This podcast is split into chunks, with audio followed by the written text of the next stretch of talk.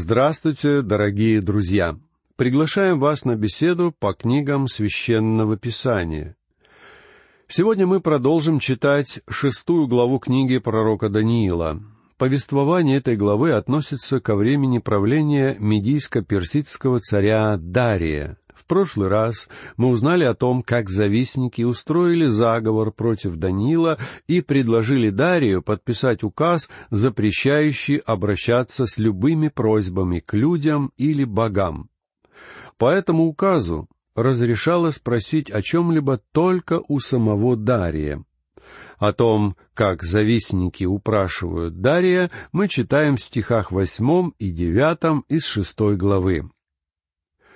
«Итак, утверди, царь, это определение, и подпиши указ, чтобы он был неизменен, как закон медийский и персидский, и чтобы он не был нарушен».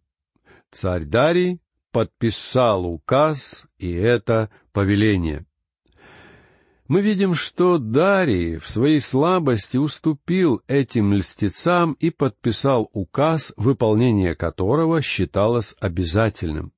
Оспаривать такой указ было нельзя, и в результате Даниил попал в затруднительное положение. Что же он стал делать? Об этом говорится в десятом стихе. Даниил же, узнав, что подписан такой указ, пошел в дом свой. Окна же в горнице его были открыты против Иерусалима. И он три раза в день преклонял колени и молился своему Богу, и славословил его, как это делал он и прежде того. Обратите внимание на реакцию Даниила.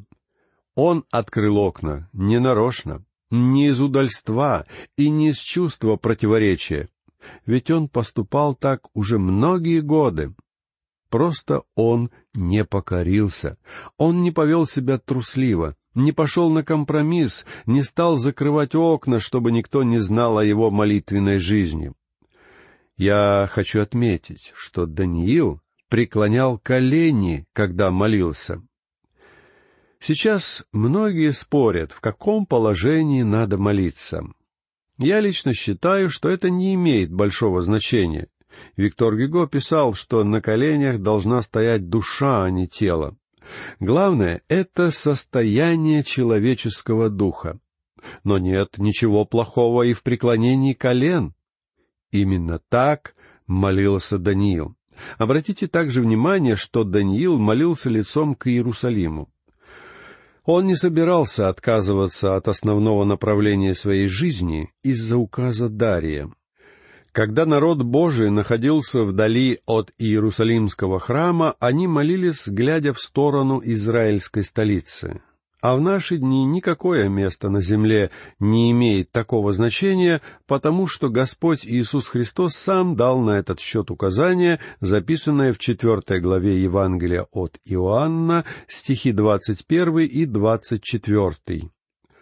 «Поверь мне, что наступает время, когда и не на горе сей, и не в Иерусалиме будете поклоняться Отцу.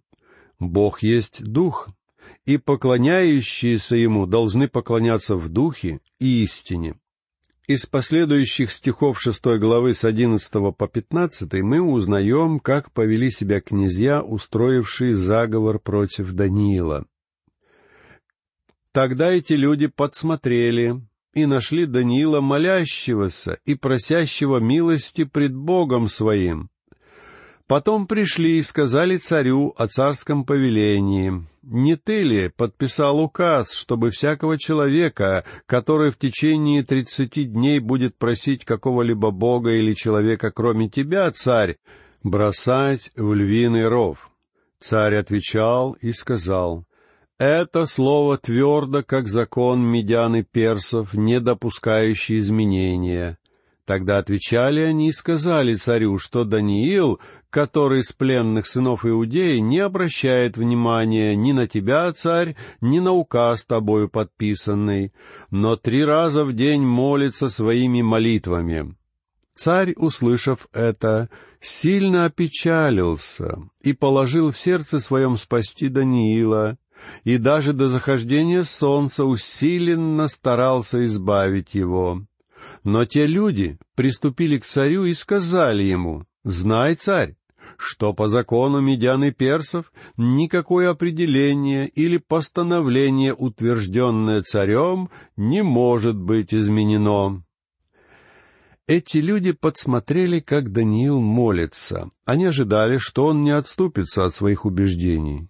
И так и случилось. Потом они обратили внимание царя на то, что Даниил не подчиняется указу. Поверьте мне, царя это огорчило. Дарий не мог отменить свой собственный указ, хотя Навуходоносор, например, смог бы это сделать. Очевидно, медийский царь был уже не так могуществен, как царь Навуходоносор. За невыполнение указа Даниила следовало бросить в львиный ров, и царь ничего не мог с этим поделать. Читаем далее, послушайте стихи шестнадцатый и семнадцатый. Тогда царь повелел, и привели Даниила, и бросили в ров львиный. При этом царь сказал Даниилу, «Бог твой, которому ты неизменно служишь, Он спасет тебя». И принесен был камень, и положен на отверстие рва, и царь запечатал его перстнем своим и перстнем вельмож своих, чтобы ничто не переменилось в распоряжении о Данииле. Я считаю, что царь сам не поверил тому, что сказал. Вот и сегодня некоторые верующие так говорят, совершенно не задумываясь. Они говорят, Господь позаботится о тебе. Хотя на самом деле они вовсе не верят в то, что говорят. Но царь Дарий в конечном итоге поверил в Бога, которому поклонялся Даниил, и признал его всемогущество и способность избавлять людей от смерти. Дарий увидел также, насколько твердо Даниил держался веры в своего Бога. Даниил совершал настоящие чудеса при дворе двух крупнейших мировых правителей. Его жизнь была несравненным примером спасительной благодати Бога в те времена. Итак, Даниила бросили в ров со львами, и он должен был провести там ночь. Эти львы были свирепыми хищниками. Они не были старыми и беззубыми, но Даниил провел ночь благополучно. Он прекрасно выспался. Интересно, что царь волновался больше, чем сам Даниил. Послушайте стихи с 18 по 22. Затем царь пошел в свой дворец, лег спать без ужина и даже не велел вносить к нему пищи, и сон бежал от него. Поутру же царь встал на рассвете и поспешно пошел к рву Львинову и, подойдя к рву, жалобным голосом кликнул Даниила и сказал царь Даниилу, «Даниил, раб Бога живого, Бог твой, которому ты неизменно служишь, мог ли спасти тебя от львов?» Тогда Даниил сказал царю, «Царь, вовеки живи, Бог мой послал ангела своего и заградил пасть львам, и они не повредили мне, потому что я оказался пред ним чист, да и пред тобою, царь, я не сделал преступления». Царь не смог заснуть, а Даниил спокойно спал. Дарий провел бессонную ночь, потому что беспокоился о Данииле. Вероятно, он не ждал, что Даниил ему ответит утром. Но Даниил ответил. Он приветствовал его вежливо. «Царь, вовеки живи». Очевидно, Даниил не боялся, потому что он был столь же твердо уверен в Божьей защите, как и трое его друзей, которых когда-то, много лет назад, по приказу Навуходоносора бросили в огненную печь. Что касается ангела, заградившего пасть львам, то это, наверное, та же самая личность, которую Навуходоносор видел в огненной печи, сам Иисус Христос. Далее послушайте стихи 23 и 24. Тогда царь чрезвычайно возрадовался о нем и повелел поднять Даниила из рва. И поднят был Даниил из рва, и никакого повреждения не оказалось на нем, потому что он веровал в Бога своего. И приказал царь, и приведены были те люди, которые обвиняли Даниила, и брошены в львиный ров, как они сами, так и дети их и жены их, и они не достигли до дна рва, как львы овладели ими и сокрушили все кости их. Царь любил Даниила и искренне обрадовался его спасению. Даниил спасся благодаря своей вере. В одиннадцатой главе послания к евреям, стих тридцать третий, сказано «Верою побеждали царство, творили правду, получали обетование, заграждали уста львов». Заговор врагов и завистников Даниила не удался, их самих бросили ко львам вместе с их семьями. И тогда львы смогли проявить свой нрав в полной мере. А сейчас я прочту вам конец шестой главы, стихи с двадцать пятого по двадцать восьмой. После того царь Дарий написал всем народам, племенам и языкам, живущим по всей земле. «Мир вам да умножится! Мною дается повеление, чтобы во всякой области царства моего трепетали и благоговели пред Богом Данииловым, потому что Он есть Бог живой и пресносущий, и царство Его несокрушимо, и владычество Его бесконечно. Он избавляет и спасает, и совершает чудеса и знамения на небе и на земле. Он избавил Даниила от силы львов, и Даниил благоуспевал и в царствование Дария, и в царствование Кира Персидского. Дарий издал закон, который был его личным свидетельством. Он обрел покой, подобно тому, как это случилось раньше с Навуходоносором. Дарий велит всем жить в страхе Божьем и утверждает, что Бог Даниила — это живой Бог, и что он, в отличие от идолов, всемогущ, Дарий пришел к вере в Бога благодаря чуду, случившемуся, когда Даниила бросили в львиный ров. Положение Даниила было прочным и оставалось таким до конца его жизни. Умер он во время правления Кира, другого правителя, который разрешил иудеям вернуться в Палестину. На этом заканчивается исторический раздел книги Даниила, который состоит из глав с первой по шестую. Далее в ней описываются в основном видения и пророчества, которые были посланы Даниилу за его долгую жизнь на чужбине. И следующая, седьмая глава, представляет собой первую главу этого пророческого раздела. Однако в связи с делением книги на два больших раздела мне хотелось бы заметить, что было бы неправильно считать первый раздел книги Даниила исключительно историческим, а второй исключительно пророческим. Ведь в первых шести главах присутствуют важные пророческие моменты, а пророчества в оставшихся главах будут обычно излагаться в историческом контексте — Первая часть называется пророческой, потому что в ней на первом месте стоят исторические описания, а пророчество приводится по ходу развития истории. А во второй части на первом месте стоят пророчества, а история отходит на второй план. Само по себе видение четырех животных из седьмой главы крайне интересно и содержательно, Однако непосредственно к повествованию о нем мы обратимся уже в следующей беседе. Сегодня же мы успеем коснуться только более широкого библейского контекста седьмой главы и общеисторического контекста, описанных в ней пророчеств. Бог послал Даниилу несколько видений о четырех зверях, и они были посланы пророку в разное время. Видения — описанное в седьмой главе, относится к первому году правления царя Валтасара. В восьмой главе рассказывается о видении, которое было дано на третий год правления царя Валтасара. В девятой главе мы читаем о видении, относящемся к первому году правления царя Дария. Видение в десятой главе относится к третьему году правления Кира а видение в одиннадцатой и двенадцатой главах к первому году правления Дария.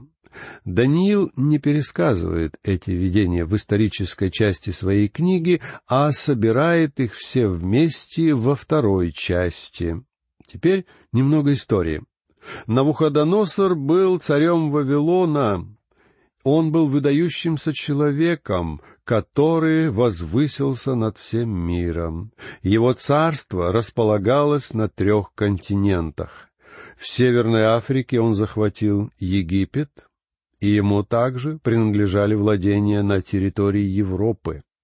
Империя Навуходоносора была огромна. Это была самая крупная империя в мировой истории. Но ему было интересно, что ждет его и его империю в будущем. Ему приснился сон об истукане, сделанном из разных металлов, и Бог послал Даниилу толкование этого сна. Все это описывается во второй главе книги Даниила.